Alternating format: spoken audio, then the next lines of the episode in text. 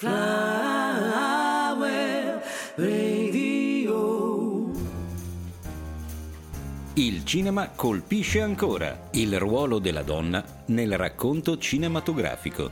Un programma ideato e condotto da Michela Gorini. Perché non stasera? Vieni a cena a casa. Niente mi farebbe più piacere, ma sfortunatamente ho già un impegno di lavoro. È la scusa più balorda che tu mi abbia mai trovato. Ah, beh, ci sono delle ragazze fortunate. Chi è James? Sono io, Miss Moneypenny, e la prego di smettere di fare la solita corte a zero zero sette. Viene a cena da me e non voglio che arrivi in ritardo. Bentornati cari amici, bentornati a un'altra puntata del Cinema Colpisce Ancora. E ho finalmente ospite con noi il mitico Edo Saccone. Ciao Miki, ciao a tutti. Allora, innanzitutto, prima me la stavo ridendo perché Edo, nel suo, una delle ultime puntate del suo podcast con Leo Canali, che salutiamo, Casaba, mi prendeva per il culo per la mia presentazione. Ti ho già detto, Miki, non ti stavamo prendendo per il culo, era un omaggio, era un omaggio al Cinema Colpisce Ancora. Eh, me lo immagino. Edo è qui con noi per parlare, eh, visto che è un grande appassionato di cinema, di un personaggio assolutamente iconico nell'immaginario cinematografico, che è quello della Bond Girl. Assolutamente sì. Tra l'altro, come appassionato anche di James Bond, abbiamo già parlato nel podcast del nostro regista Davide Zagnoli proprio di James Bond. Esatto. Quindi questo è quasi un sequel. Eh sì, è un sequel del prequel. Del prequel. Ah, questa è una citazione di Davide Zagnoli. Eh. Comunque, eh, tra l'altro io nel periodo Covid eh, ho deciso di fare una sorta di... Eh, full immersion in, uh, in James Bond, me li sono sparata tutti e eh, devo dire che ero un po' provata, nel senso che era un genere di film che so, è molto similare, dopo un po' mi annoia, quindi magari vederlo uno nuovo ogni due anni ci può stare, ma vederli tutti in fila può essere deleterio per la salute. Perché ti appassiona così tanto James Bond? Cosa ci trovi di particolarmente entusiasmante? Ma perché è la figura di un eroe classico, un eroe romantico che combatte contro i tempi perché è sempre un passo indietro, no? Ma in quel passo indietro questa, vi, questa atmosfera vintage. Sì, esatto, anche. esatto. In questo passo dietro culturale c'è, c'è il passato, no? C'è la storia, c'è qualcosa che si lega al cinema classico. Personaggio che ha sempre fatto fatica infatti a reinventarsi, no? È molto legato alle sue origini, è molto legato al primo interprete che è Sean Connery. Ultimamente si è cercato di evolverlo in qualche modo diventando più contemporaneo, però insomma James Bond rimane, no, quella, quell'ancora, quel, quel, quel collegamento con il cinema passato. Però se non sbaglio il tuo James Bond preferito non è Sean Connery. Ma forse, forse è Sean Connery, eh? Forse mm, Sean Connery. Non era Timothy Dalton? No, Timothy Dalton mi piace, ma eh, sono mm. piaciuti tutti i Bond, eh? Sono piaciuti tutti, sono piaciuti tutti anche, quasi tutti anche i film. Poi ne parliamo, ce ne sono un paio discutibili forse. Ma allora parliamo innanzitutto della Bond Girl e io introdurrei questa figura citando proprio eh, Ian Fleming eh, con una frase di "Al servizio segreto di Sua Maestà". Se c'era una cosa che davvero toccava l'animo di James Bond era... So- era essere sorpassato con velocità da una bella ragazza. E già non partiamo benissimo. Comunque le Bond Girl abbiamo visto che eh, possono avere varie figure all'interno dei film, no? Cioè nel senso che abbiamo la donna che viene salvata, o quella che fa una brutta fine, o la cattiva di turno, perché c'è anche la figura villain, oppure l'assistente. Però raramente le Bond Girl, per quanto siano diventate iconiche poi, perché essere, cioè, molto spesso si identifica addirittura la Bond Girl con l'attrice, no? Più che col personaggio. Eh, non hanno un ruolo fondamentalmente da protagoniste, sono sempre narratrici passive della storia e anche raramente hanno un ruolo di, a parte qualcuna, di far evolvere la storia di James Bond, no?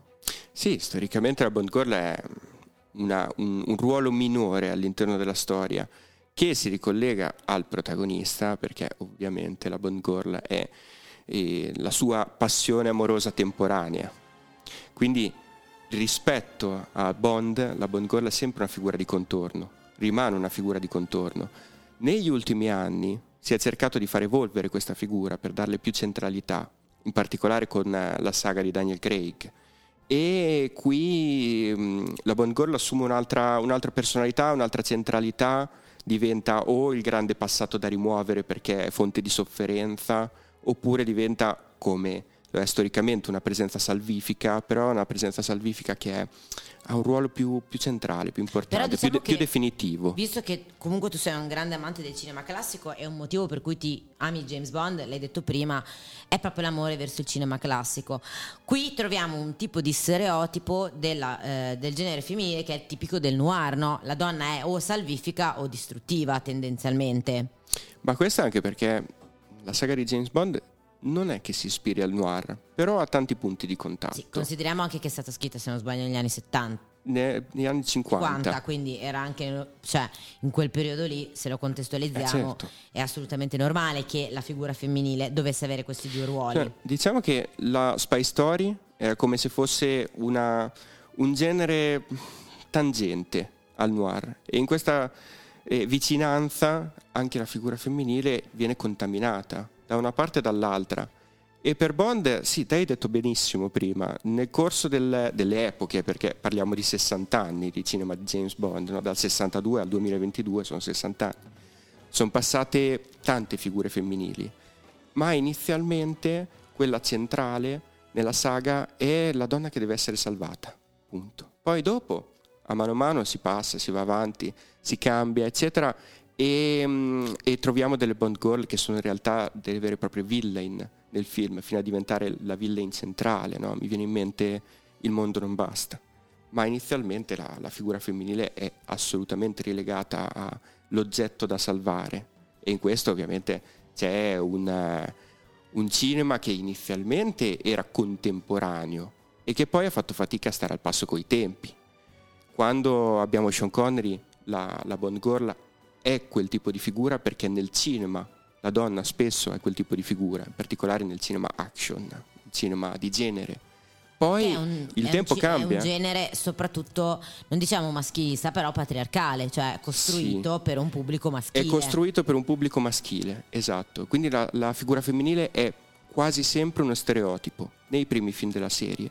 Poi quando invece eh, il mondo cambia, gli anni sessanta diventano gli anni settanta e c'è la controcultura, a quel punto è anche. Anche, anche a quel punto Bond rimane sempre Bond, perché Bond è un personaggio che a fatica può cambiare, no? Rimane sempre legato a quello che è originariamente il personaggio, e invece i personaggi di contorno più o meno importanti evolvono, e allora lì si vede una trasformazione anche nella Bond Girl, no?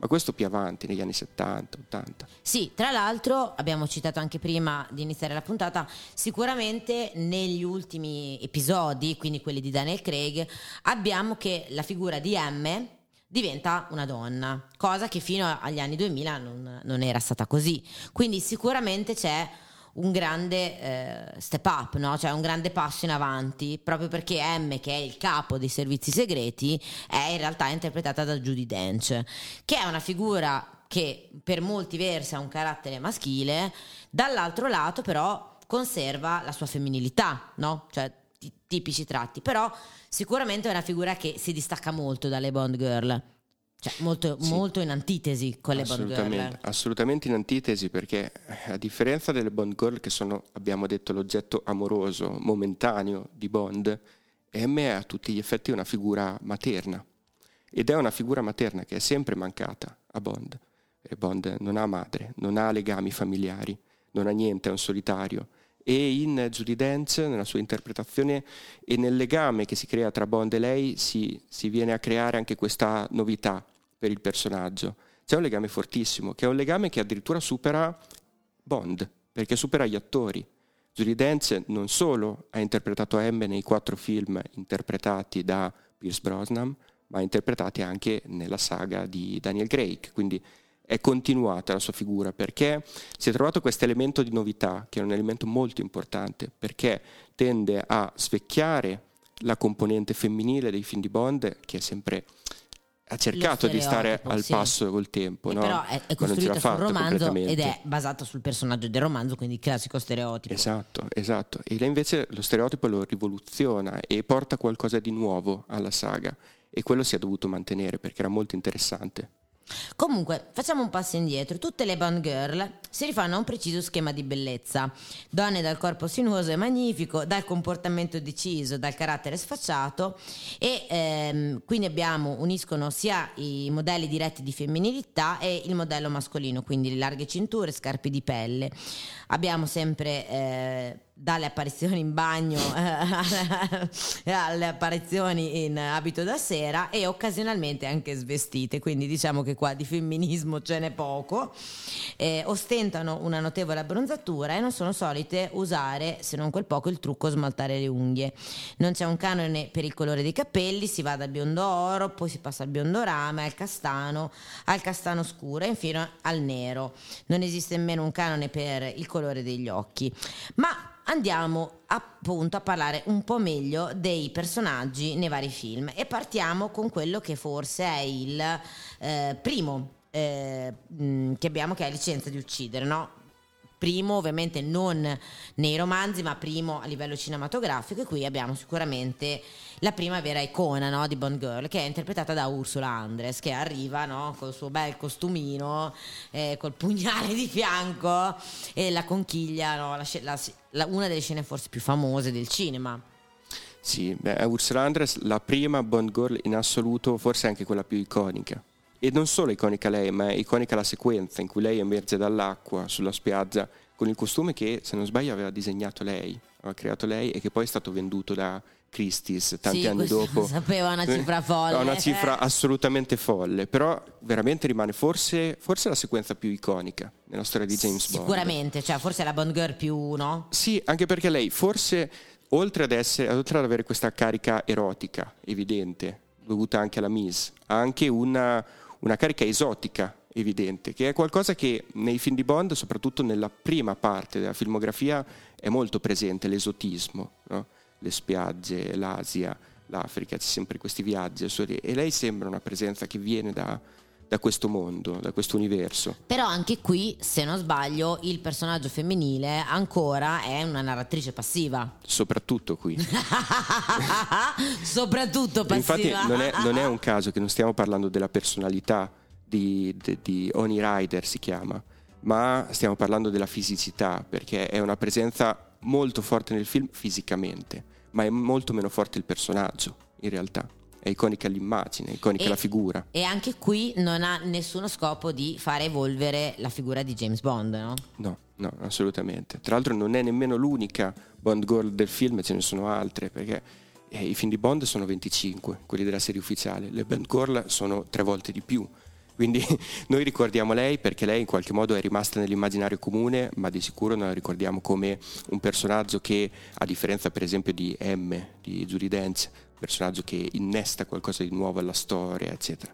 È assolutamente frutto di un immaginario maschile, e in quell'immaginario maschile non c'è la possibilità per la figura femminile di evolvere psicologicamente o di apportare qualcosa di importante alla storia. Sì, andiamo avanti e andiamo con il personaggio di eh, Silvia Trench e di Tatiana Romanova in Dalla Russia con amore, interpretate da Daniela Bianchi e, se non sbaglio, eh, Mart- eh, Eunice Gayson. Allora, parliamo un po' di queste Bond Girl invece. Sì, io ricordo in particolare eh, Tatiana Romanova, ed è famosa, è rimasta famosa più che altro in Italia perché è un'attrice italiana. In questo caso però un'attrice italiana che, che interpreta fatto poi oggi Daniela Bianchi un'attrice italiana che interpreta un personaggio russo. Lei è una spia russa che collabora con Bond, non si capisce bene se sia con o contro, secondo questi giochi di, di cambio di prospettiva, e molto comune per le, per le spy story. E per la prima volta si innesta questo elemento nella figura femminile dei film di Bond, cioè sì, è la Bond Girl, sì, è l'oggetto amoroso, oggetto del desiderio. È l'oggetto del desiderio, però potrebbe essere pericoloso. Pericoloso, esatto. Tra l'altro viene citato anche questo personaggio in ehm, eh, La Pantera Rosa. C'è eh, un episodio della Pantera Rosa che mi sembra sia il eh, quarto, dove lui incontra una serie di spie da cui si deve difendere. C'è la, la spia russa che è sta, sta figura e cita, eh, che ovviamente viene sedotto, Peter Seller viene sedotto da questa spia russa che cita mh, ovviamente la, la, Dalla Russia con amore.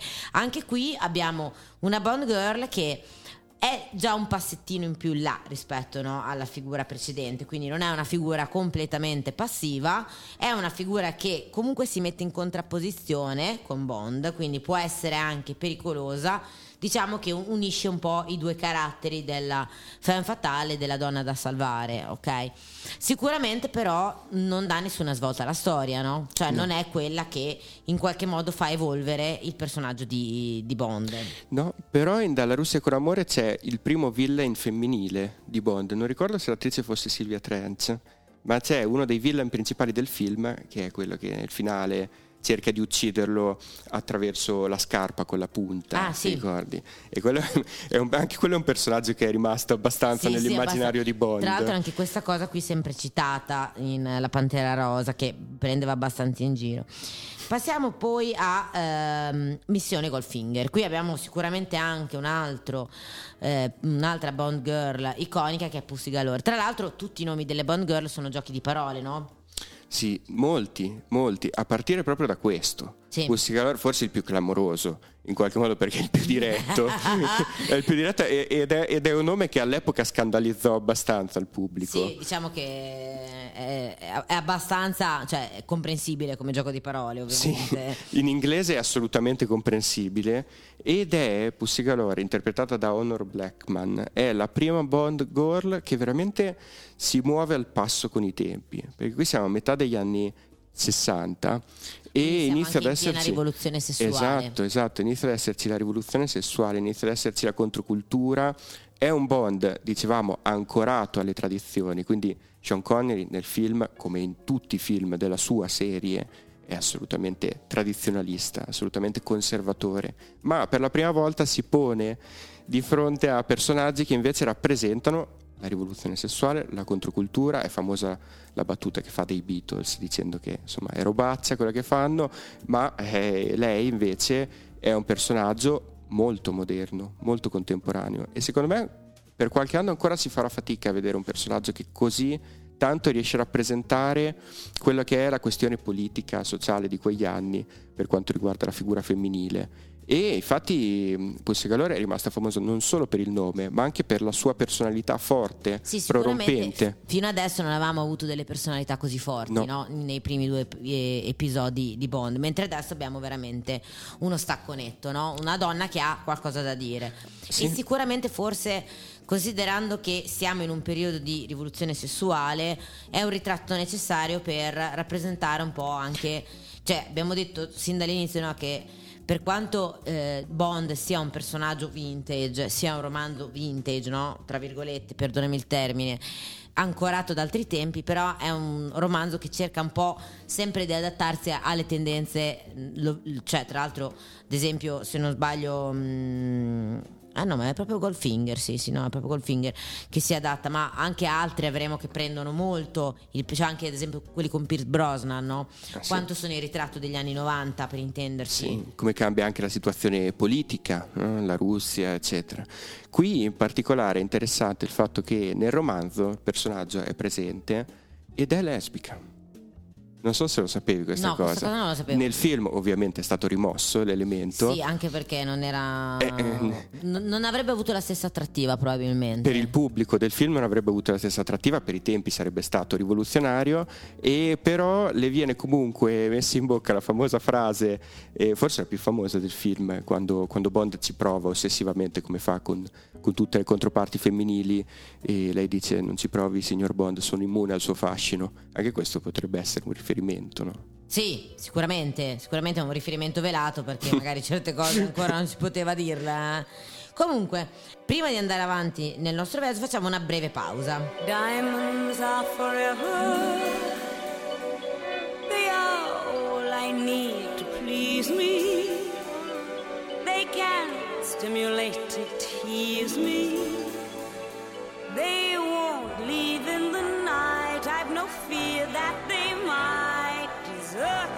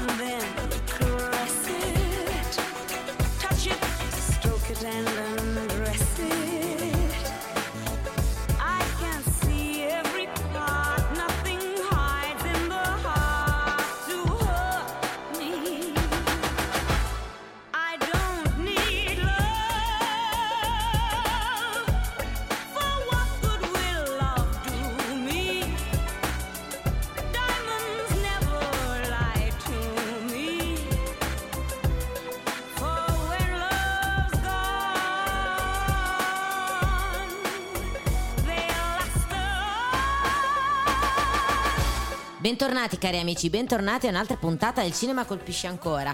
Ed è sempre con noi il mitico Edo Saccone. Ciao amici, rieccoci. E stavamo parlando della figura iconica della Bond Girl, poco femminista ma molto iconica sicuramente. E andiamo avanti nel nostro viaggio parlando di Al servizio segreto di Sua Maestà. Qui abbiamo eh, Di- Diana Rigg, Catherine Schnell e Angela Schoular. Qui c'è ancora il nostro, non c'è più il nostro Sean Connery, eh, chi abbiamo? George Lazenby, nell'unica interpretazione australiana di James Bond. Sì, sì, sì. Insomma è una grande carriera ha avuto da no, Bond. Anche perché Lazenby era, non era un attore, era un modello. E poi è tornato a fare il modello. Però io dico, questo è il mio Bond preferito. Addirittura? Assoluto. Sì, sì. È il mio film preferito di James Bond. Con un modello. Con un modello, sì, sì, sì. Parliamo un po' di Diana Rigg. Eh sì, perché non solo è il mio film preferito di James Bond, ma c'è anche la mia Bond Girl preferita. Perché Diana Rigg è forse il personaggio più importante nella saga femminile, prima di arrivare a Daniel Craig. Daniel Craig, l'abbiamo detto, i personaggi sì, femminili sì. sono fondamentali nei suoi film. Ma qui veramente c'è una Bond Girl che entra prepotentemente in scena per costruire una narrazione sul personaggio, per costruire qualcosa che fa evolvere il personaggio. Quindi di Bond. Quindi diventa una narratrice in parte attiva all'interno della storia rispetto ai film sì, precedenti, sì, no? Sì, sì, basta ricordare che nella prima sequenza, no, l'iconica sequenza prima dei titoli di testa di Bond, qui lui si trova su una spiaggia e c'è lei, proprio la nostra Tracy, si chiama il personaggio, che Tracy si butta in acqua. Vincenzo. Di Vincenzo, esatto. Questo è l'americanismo che non si può sentire. E lei si butta in acqua perché si vuole uccidere e lui la va a salvare. E questa è la sequenza d'azione, no? Di solito erano cose molto diverse, più incentrate su lui che doveva uccidere qualcuno. Qui invece è il contrario, lui che deve, deve salvare lei. E già qui si sviluppa una personalità per la protagonista femminile che è diversa dal solito, è più indagata a livello psicologico, fino ad arrivare a ovviamente, spessore, ovviamente a più spessore, molto più spessore rispetto al solito, fino ad arrivare al finale. C'è questo balzo in questo film rispetto perché, ai precedenti? Sicuramente perché Servizio segreto di Sua Maestà è un film del sessantanove che ha cercato di reinventare il personaggio e ha cercato di renderlo più attuale. E rispetto in questo ai tempi, ovviamente. Rispetto, sì, sì, sì, rispetto anche ai film precedenti non c'era più Sean Connery, bisognava trovare un attore nuovo, bisognava trovare qualcosa che fosse più legato alla contemporaneità. E sessantanove, insomma, dopo il sessantotto sappiamo siamo in un'altra epoca, totalmente in un'altra epoca, e questo è un film che ha cercato di reinventare Bond. Se ce l'ha fatta, non ce l'ha fatta, insomma, ci sono vari pareri a riguardo e, e il pensiero è cambiato molto anche negli anni successivi. Inizialmente sembrava un Bond minore, il pubblico l'ha abbandonato, eccetera. Adesso si è costruito un, uno statuto di cult. E questo film sì, sì, e qui il personaggio di Diana Rigg veramente è importante, veramente centrale. Quando lui va a fare la sua indagine nelle Alpi svizzere, poi lei un po' scompare nel film, ma nella prima parte e nell'ultima parte è assolutamente centrale. Nell'ultima parte, diciamolo anche se è spoiler, con il matrimonio, perché è il primo e unico matrimonio di Bond. Addirittura. Eh sì. Qui lui e lei si sposano fino ad arrivare però a un finale assolutamente drammatico che non sveliamo, che, ci immaginiamo, che non solo, che non solo se all'inizio, sa com'è, non solo all'inizio si costruisce uh, una narrazione su quello che è il disagio psicologico di Diana Rigg, del personaggio, ma nel finale si costruisce una narrazione su quello che è il disagio psicologico che nasce in Bond dovuto a quello che succede a lei del personaggio. Esatto. Facciamo un altro salto avanti e andiamo a La spia che mi amava. Eh, La spia che mi amava con Barbara Bach, Carolina, Caroline Munro e Olga Bisera. Allora qui ricambia di nuovo il nostro James Bond. Quindi in che periodo siamo?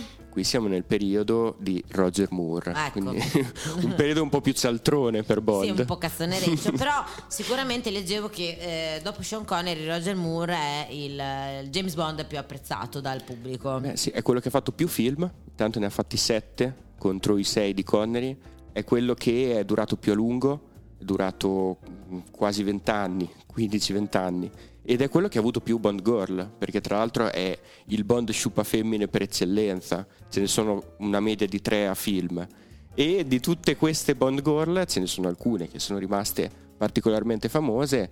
Lei è sicuramente la prima. Intanto è famosa anche lei in Italia perché Barbara Bach ha, ha lavorato tanto in Italia, anche in piccole produzioni veramente ridicole, ma che, che, che sono quelle produzioni che oggi ha senso recuperare, che sono quelle produzioni che tu ami segretamente, Sacco, lo sappiamo. eh, io, qui, io qui chiedo l'ausilio del nostro regista Davide Zagnoli, ma Barbara Bach non ha recitato anche, e, e ti dico di sì perché mi è tornato in mente, i, Incontri stellari della quarta dimensione, ti ricordi, Davide? Eh. No, secondo me tu ti confondi con Carolyn Munro. Ah sì? Che, che, è sempre in questo che, che è sempre in questo eh, film, esatto, anche lei. Esatto, esatto, esatto. Ah, Barbara Bach, beh, eh, l'Odissea, la serial, serial Rai Televisivo. Del sessantotto. Sì, sì, sì, ma io me la ricordo anche nel, nell'Isola del Dottor Monroe. Vero, vero, vero. millenovecentosettantotto. Ah, quello dei pesci volati, dei, dei, degli uomini metà pesci, metà... Sì, dove c'è il dottor Monroe che fa degli esperimenti. Ah sì sì, me lo ricordo quello. Insomma, qui un abbiamo un filmaccio, eh? Abbiamo era un remake poi eh, italiano, no? Sì, secondo me era una coproduzione anche italica. Beh, c'è anche un fantastico ehm, remake con Marlon Brando. Ah sì, sì, sì. È vero, è vero. Che non si trova. Eh, L'isola del dottor Monroe, dici? Sì. Sì, sì, dove lui fa il dottor Monroe. Inizio anni duemila. Eh, quando Marlon Brando, insomma, Marlon Brando aveva bisogno di soldi. Esatto. Comunque, anche qui in, in che anni siamo, per intenderci? Abbiamo passato gli anni sessanta, sicuramente siamo in pieni anni settanta. Sì, siamo nella seconda parte degli anni settanta qui. Quindi già abbiamo un po' passato la fase di rivoluzione sessuale. Sì, sì, sì. Il sì. personaggio femminile com'è? È narratore attivo? È narratrice passiva? Ma no, abbastanza passiva. Anche quindi perché facciamo un passo indietro. Forse è... anche un po' in clima, in quello che sarà l'entrata nel clima no, reaganiano, sì, che avremo certo. dopo. Si sente molto l'influenza nel cinema di, di Bond, di Roger Moore, di quella che è la politica americana, di quello che è il gusto del pubblico del periodo, in particolare negli ultimi, quando siamo negli anni Ottanta. E qui la figura femminile ritorna ad essere la Bond relegata dei primi film. Esatto, alla, alla figura classica di Bond Girl. E, c'è da dire che in particolare in questo film e nel ruolo di Barbara Bach, La, la, il personaggio si chiama Anya, c'è un, un incontro scontro, perché c'è sempre costantemente questo rapporto che poi si ritroverà anche nel Carole Bouquet di mh, Solo per i tuoi occhi, tra Bond e, e la Bond Girl, che non si capisce mai se si vuole.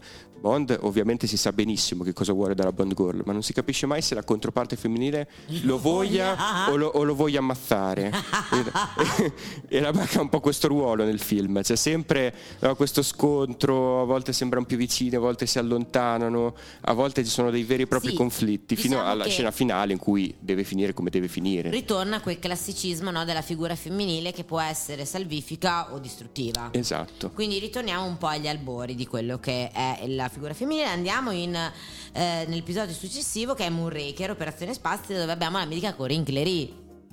Ah, sì, sì, è vero, è vero. Corinne Cléry, che io ricordo in particolare per questo film perché fa una fine orribile, distruggendo le, le, tutte le, le aspettative del povero Bond che si ritrova da solo. Paga il prezzo di avere fatto i Stuardo. Esatto, perché... perché lei è l'assistente del cattivo in, in Moonraker, e quando il cattivo scopre di essere stato tradito la fa mangiare dai coccodrilli. Oddio, dico viva. Bene? Sì. Addio, madonna mia. Non lo so, io questi An- anche, qui, anche qui comunque abbiamo eh, una Bond Girl che sta a metà. Sempre no, queste figure in bilico. Sì, sì, sì, e questo si ritrova praticamente in tutta la filmografia di Roger Moore. Queste Bond Girl che sono sì, in parte attive perché creano conflitto al personaggio. Sì, però non è mai, cioè, nel senso che eh, è un conflitto che si risolve, non sì, è un sì. conflitto fine alla storia, per intenderci. No, si risolve e si risolve sempre nello stesso modo. Sì, che fanno una col, brutta col, fine. Oppure con loro che fanno sesso nella scena finale del film, dispersi in qualche luogo esotico nel mare, eccetera. Insomma, o si tromba o si muore con, con Roger Moore. Potrebbe essere il titolo per il prossimo film di James Bond o di Austin Powers. È geniale questa cosa, Saccone. Andiamo avanti e eh, a cosa passiamo, eh, Edo? Ho citato prima velocemente Carole Bouquet, sì. Il Solo per i tuoi occhi, che è una delle Bond Girl secondo me più belle in assoluto. Ed è anche qui un personaggio particolare, perché sembra lei... che si tromba si muore. Eh, sì, praticamente sì. Entra in scena, lei è un po' più a sé, cioè lei nel film sta cercando l'assassino del padre, in una delle prime sequenze lo trova e, e la uccide con la balestra, se ti ricordi, e nella locandina questa cosa era piaciuta tantissimo e si vede lei con la balestra in mano, ovviamente in bikini. Non potevamo farla vestire troppo, eh. Sarebbe stato esatto. un Pe- po' penso un che piacque molto a, al pubblico dell'epoca, anche perché rispecchia in toto quello che è la Bond Girl di, di Roger Moore. Sì. Roger Moore, tra l'altro, era il Bond definitivo in qualche modo, perché lui era nato assolutamente inglese e poi era nato con Attenti a quei due, era diventato famoso con quella serie e con il, il Santo, Simon Templar, che erano due serie che richiamavano Bond clamorosamente. Quando Sean Connery si è tolto di mezzo hanno chiamato lui, e però nel chiamar lui hanno rispettato tutti quelli che sono gli stereotipi del personaggio. Secondo me si rivedo tanto questa, questa classicità che si recupera, e infatti ebbe molto successo all'epoca. Anche le Bond Girl hanno un po' questo ruolo. Sì, sicuramente anche era un contesto storico diverso, eh? Passiamo negli anni settanta, quindi la rivoluzione sessuale ce la siamo un attimo dimenticata, qualche diritto che avevamo guadagnato l'abbiamo lasciato lì in cantiere che non si sa mai, ogni tanto diamo qualche contentino, ma torniamo al nostro cinema patriarcale. Andiamo avanti nel nostro viaggio e cosa passiamo, Edo? Passiamo all'ultimo film di Roger Moore, che è Bersaglio mobile, che penso sia... il film di Bond con più Bond Girl. Siamo nell'ottantacinque, se non Quindi ricordo siamo male. Siamo in piena epoca reganiana. Siamo in piena epoca reganiana e Bond non si tiene, non si tiene questo film. Cioè, la Bond Girl principale è Tanya Roberts e poi ci sono Mary Stawin, Grace Jones, Fiona Fullerton, Alison Doody e Papillon Soussou, che sono tutti i personaggi femminili del film fondamentalmente, e lui ha rapporti sessuali con almeno tre o quattro di questi personaggi femminili. Per la serie non ci facciamo mancare sì, nulla, assolutamente. Ah, tra l'altro, nonostante avesse già una certa età. Nonostante lui avesse una certa età e nonostante fosse l'epoca in Quindi cui iniziava... Possiamo dire che la regola che sopra i cinquanta la terza è solo una casa editrice per James Bond non vale. Per lui non funzionava, no, per Roger Moore non funziona. E poi era l'epoca in cui iniziava um, ad esserci Lights in giro per il mondo, però Bond se ne frega ampiamente di questa cosa, e oltretutto e... non avevano neanche inventato ancora il Viagra. È vero. Quindi eravamo un uomo prestante, eh? Diciamo che non, non, la prestazione fisica non era sempre dovuta, in questi casi bastava tagliare. Roger Moore alla fine, non lo so, magari a Roger Moore eh, uomo non interessava neanche troppo, no? Ma di sicuro interessa a Roger Moore personaggio. Comunque qui, qui quello che rimane è Grace Jones. Sì, Grace Jones. Jones molto futuristica. Io mi ricordo l'abbigliamento, i costumi. Tra l'altro eh, c'è, un belliss- c'è una bellissima puntata di un podcast che si chiama Morgana di Michela Murgia, dove parla della vita di G- Grace Jones mm. E lei stessa dirà che è molto legata non tanto all'esperienza cinematografica, che sto malissimo lavorare con Jamie Roger Moore, e un po' mi immagino il perché diciamo, ma proprio per i costumi molto futuristici, molto punk. Lei è poi sempre stata un- una persona sopra le righe, Grace Jones, mm. sempre rifiutata di eh, rinchiudersi in una relazione, è sempre stata una donna molto indipendente, e anche qui forse il suo personaggio è un po' una Bond Girl fuori dalle righe rispetto alle altre. Beh sì, intanto si vede la sua anima da performer, come si vedeva poi in altri film che ha fatto, per esempio Conan il Distruttore, sì. Se ti ricordi. Bellissimo, con Schwarzi. E qui lei ha un ruolo particolare, perché non è il villain, ancora non abbiamo trovato delle Bond Girl che sono il vero e proprio villain principale del film, però è il braccio destro del villain. E infatti anche amante del, del villain principale, che è interpretato da eh, Christopher Walken, Max Zorin, no? Questo russo, sempre russi comunque in questi anni, chissà perché. Comunque far fare il russo a Christopher Walken mi sembra un po' una bestemmia. Siamo onesti. E lei muscolosissima è quella che piglia botte Bond. Sì, ma lei ha sempre avuto un po' questa figura eh, quasi androgina, ed è una cosa di cui lei va molto fiera, anche di avere un po' eh, rotto lo stereotipo femminile, soprattutto negli anni Ottanta. Eh, veramente ascoltatelo il podcast eh, perché è una figura incredibile a livello anche di emancipazione. Andiamo avanti nel nostro viaggio su James Bond e passiamo a... Beh, passiamo a GoldenEye, perché poi abbiamo una breve epoca bondiana con Timothy Dalton, ma qui non ne si ricordano tre, ne ha fatti due, due ma non si ricordano nemmeno Bond Girl particolarmente interessanti né a livello psicologico né come caratterizzazione eccetera. Invece Nel novantacinque Bond trova la sua seconda o terza rivoluzione, dipende se vogliamo considerare un eh, tradizionalista come Roger Moore una rivoluzione, no? E quindi bisogna, bisognerebbe un attimo capirlo. Però mh, nel novantacinque GoldenEye, il primo film con Pierce Brosnan della saga, è un attore che doveva essere scelto in precedenza, poi era stato scelto Timothy Dalton perché eh, qualche anno prima era ancora molto giovane E Pierce Brosnan, ma nel momento in cui si decide di passare a un nuovo attore, si decide di passare anche a una nuova atmosfera, a un nuovo mondo. Il nuovo Bond è molto più legato alla politica contemporanea, in questo caso, dicevamo, alla Russia, di nuovo, ma è legato in una maniera diversa. Il film sembra essere più una, una spy star quasi, quasi alla John le Carré, no? Una cosa più politica e più presente alla realtà del sì, mondo. Sì, sono anche quei romanzi che andavano molto in, quei, sì. in quel periodo sì, storico, sì, sì. No? Il socio, il cliente, sì. Quindi richiama molto quelle atmosfere, anche per cavalcare un po' l'onda del successo di questi thriller politici. È vero, quindi è vero. In realtà non è quasi più uno spy, cioè si muove più nell'ambiente politico che nell'ambiente spionistico, per intenderci, proprio per cavalcare quell'ondata lì di... di thriller socio-politico che andava tantissimo in quel periodo, ecco. Sì, è vero, ricorda molto un romanzo di quegli anni, così John Grisham o, o anche eh, Tom Clancy, no? Una di quelle cose. E i personaggi femminili ovviamente si muovono di pari passo e sono più scandagliati, sono più approfonditi psicologicamente. Qui c'è una contrapposizione, c'è una classica Bond girl che però è una scienziata. Attenzione, già questo fa la differenza, perché le Bond girl precedenti, sì, qualcuno era eh, una, un agente segreto, eccetera, ma spesso erano le compagne di qualcuno. Qui invece abbiamo da una parte una scienziata, dall'altra parte invece abbiamo una cattiva vera e propria, che è interpretata da Famke Janssen, questa attrice che già aveva fatto qualche ruolo, eccetera, ma questo forse è il ruolo per cui è più ricordato, insieme a X-Men, in cui interpreta la Fenice. No, tra l'altro hai citato una cosa molto interessante. Qui è una scienziata, e anche questa è una cosa molto figlia del periodo, perché abbiamo citato appunto i romanzi di Grisham, no? I romanzi di Le Carré, i romanzi di Tom Clancy.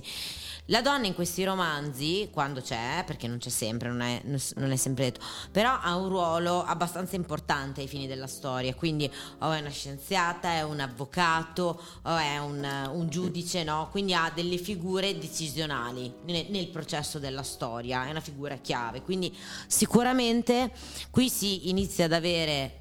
Sicuramente si inizia ad avere un altro tipo di figura femminile anche in base al periodo storico, no? Abbiamo questi romanzi di successo dove la donna passa a un livello di emancipazione superiore, quindi è un personaggio che comunque ha studiato in qualche modo, eh, che ha un ruolo, ripeto, decisionale nel processo proprio svil- nel processo della storia, no? Quindi lei è una scienziata e vedremo che è importante ai fini di tutta la storia, fondamentalmente. Il discorso è quello che sicuramente è una parte del periodo, ovviamente siamo in pieni anni novanta, quindi la figura femminile inizia ad avere più emancipazione rispetto alla figura femminile degli anni cinquanta eh, o degli anni ottanta, pe- pieno periodo reaganiano, dove la donna mh, poveretta è sempre stata un po' relegata alle mansioni eh, casalinghe, e abbiamo appunto delle figure importanti, figure importanti che poi andremo a portare avanti nella, nella, nella, nella, nella storia di, di James Bond. Qui non è ancora narratrice attiva, però è abbastanza in parte, sì, rispetto ai film, soprattutto quelli con Roger Moore, inizia ad avere un ruolo anche più importante. Ricordiamo anche poi Pierce Brosnan non era sicuramente un... Cioè, secondo me hanno anche iniziato ad affiancare questi personaggi femminili un po' importanti, proprio perché mh, sapevano di non, cioè, di dover rilanciare una saga che aveva avuto uno sviluppo grandissimo e stava un po' decadendo con Timothy Dalton, perché comunque non aveva avuto più i successi che aveva Roger Moore. Avevano un attore che era Pierce Brosnan, che non è che avesse fatto dei grandi successi, e, eh, però era sicuramente eh, fisicamente, fisicamente adatto. Esatto, fisicamente adatto, e quindi gli dovevano comunque contrapporre un ruolo importante per sì, farlo sì. reggere, no? E infatti qui addirittura sono due i ruoli importanti, perché da una parte abbiamo la scienziata, che è Natalia Simonova, si chiama, dall'altra parte invece abbiamo l'agente segreto russo, quella interpretata da, da Famke Janssen, che è famosa però anche per la sua carica erotica in questo caso, quindi sono riusciti a unire un po' le due eh, cose, no? mettere esatto, sono riusciti a unire un po' anche questo spirito classico, diciamo, cioè la sequenza con lei che uccide eh, gli uomini eh, in mezzo alle cosce, ti ricordi? C'è questa Oddio. mossa, c'è questa Oddio. mossa violentissima Oddio. Che, però, che però è anche che molto cosa... erotica allo stesso tempo, sì, no? Che è anche uno stereotipo tremendo per una donna, no? C'è un po' di tutto qua dentro, insomma, l'amante religiosa esatto. che stacca la testa al compagno dopo l'accoppiamento, la dovevano tirar fuori in qualche modo, anche un po' becero. Che brutta cosa che mi ha ricordato Saccone, la distruttrice. Oh, prima di andare avanti facciamo una breve pausa. Meeting you with a view to a kill, face to face in secret places, feel the chill.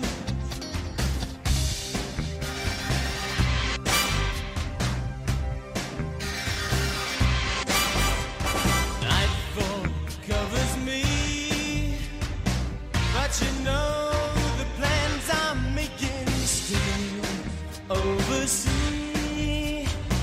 Could it be the whole of opening wide,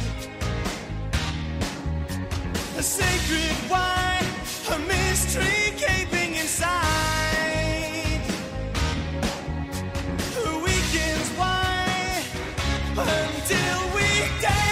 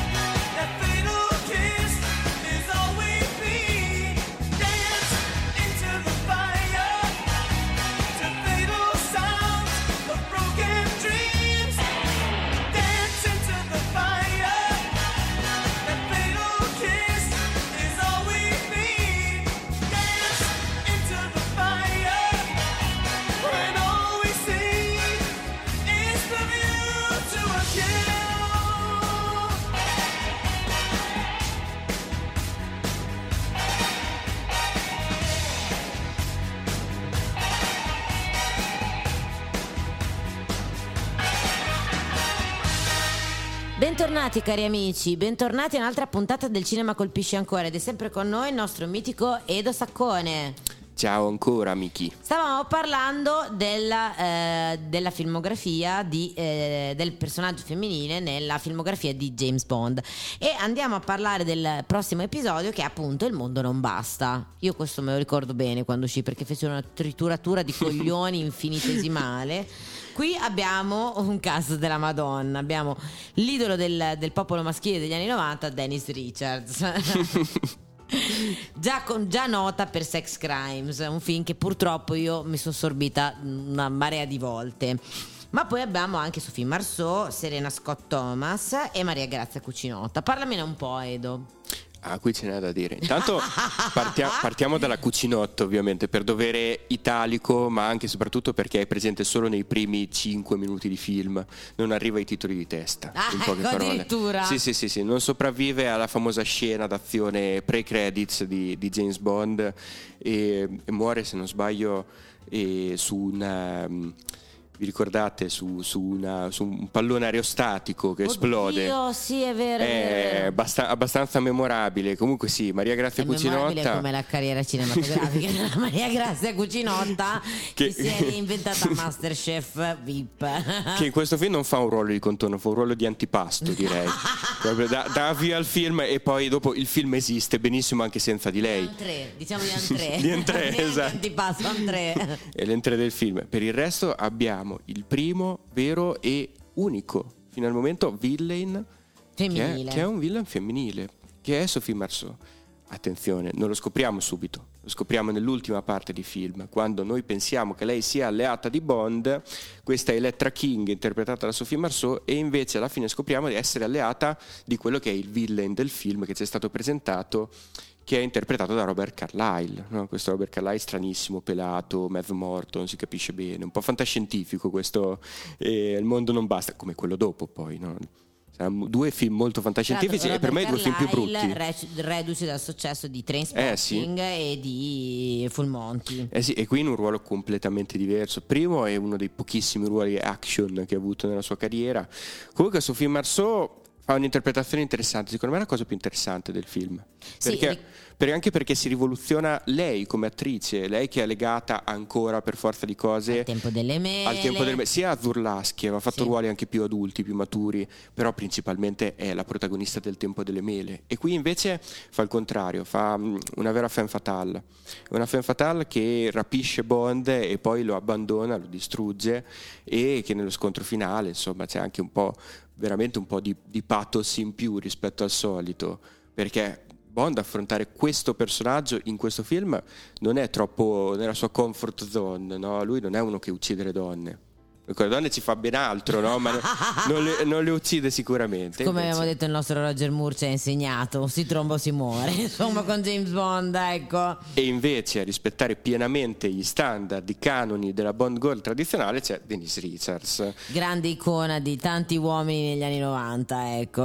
Anche, anche qui, anche qui tra l'altro lei è scienziata, è l'epoca delle scienziate, e non solo, io me la ricordo per una cosa, poi mi dite se ve lo ricordate anche voi. Nella scena finale del film Zagnoli ha detto prima che se la ricorda per il seno, quindi... ah, ah. Però nella scena finale, se ti ricordi, c'è la battuta più cringe in assoluto nella storia di James Bond, quando loro si guardano eccetera, e lei si chiama Christmas Jones, no? Come Natale nel film, e lui la guarda mentre sono a letto insieme e le dice: ah, che strano, pensavo che il Natale venisse una volta all'anno.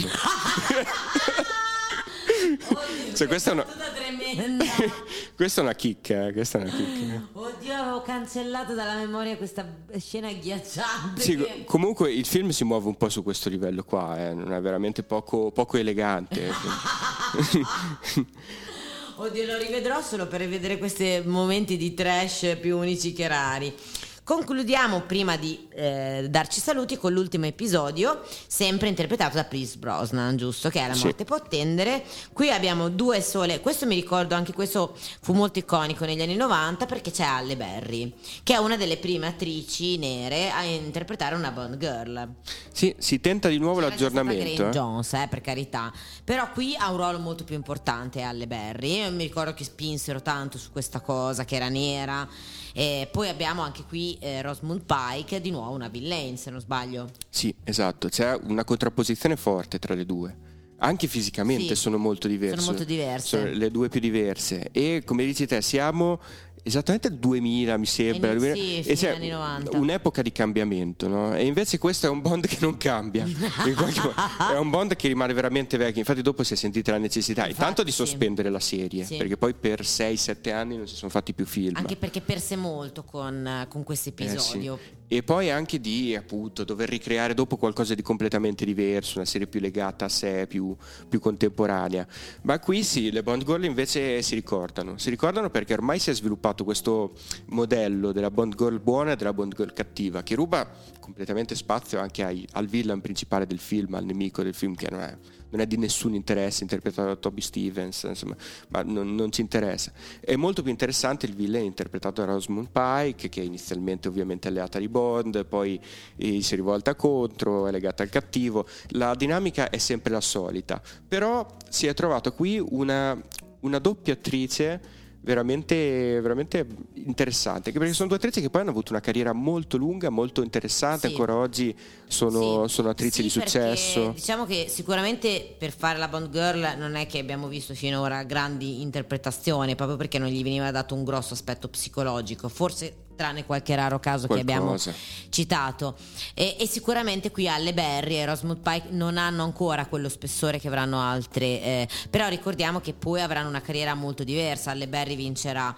l'Oscar per ehm, Monsters Ball, eh, un ruolo drammatico molto intenso, eh, Rosamund Pike verrà candidata per Gone eh, Girl, Girl di, di David Fincher, e tra l'altro mh, entrambe ancora molto attive, perché Rosamund Pike l'anno scorso ha fatto Chiara Lot su, su Prime Video, ha fatto anche altri lavori, e anche Halle Berry comunque, quindi in realtà qui si eh, aprirà un po' la loro carriera con questo ruolo. Esatto. Bene. E io direi di chiudere Bene. con un'altra sì. battuta veramente cringe di James Bond, quando c'è lui che sta guardando, questo da un po' da vecchietto, sta guardando con il, con il canocchiale, col binocolo, mi ricordo, verso la spiaggia, e lei emerge dalle acque un po' come Ursula Andress, sì, no? Qui, e questo va a chiudere a cerchio. C'è Halle Berry che cita la famosa scena di, eh, di, di Ursula Andress, esatto. e, e fu famoso questo film proprio per questa citazione, esatto. E infatti poi Bond si poteva in qualche modo fermare qui, no? Infatti l'hanno fermata, hanno detto vabbè andiamocene, basta.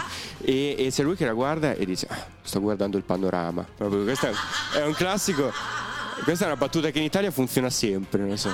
Si continua a fare ancora. Sì, purtroppo mio padre la farebbe questa battuta. Comunque io ringrazio tanto il nostro Edo, e lo troveremo nella prossima puntata a parlare delle Bond Girl ai tempi di Daniel Craig. Ciao Miki. Grazie a tutti.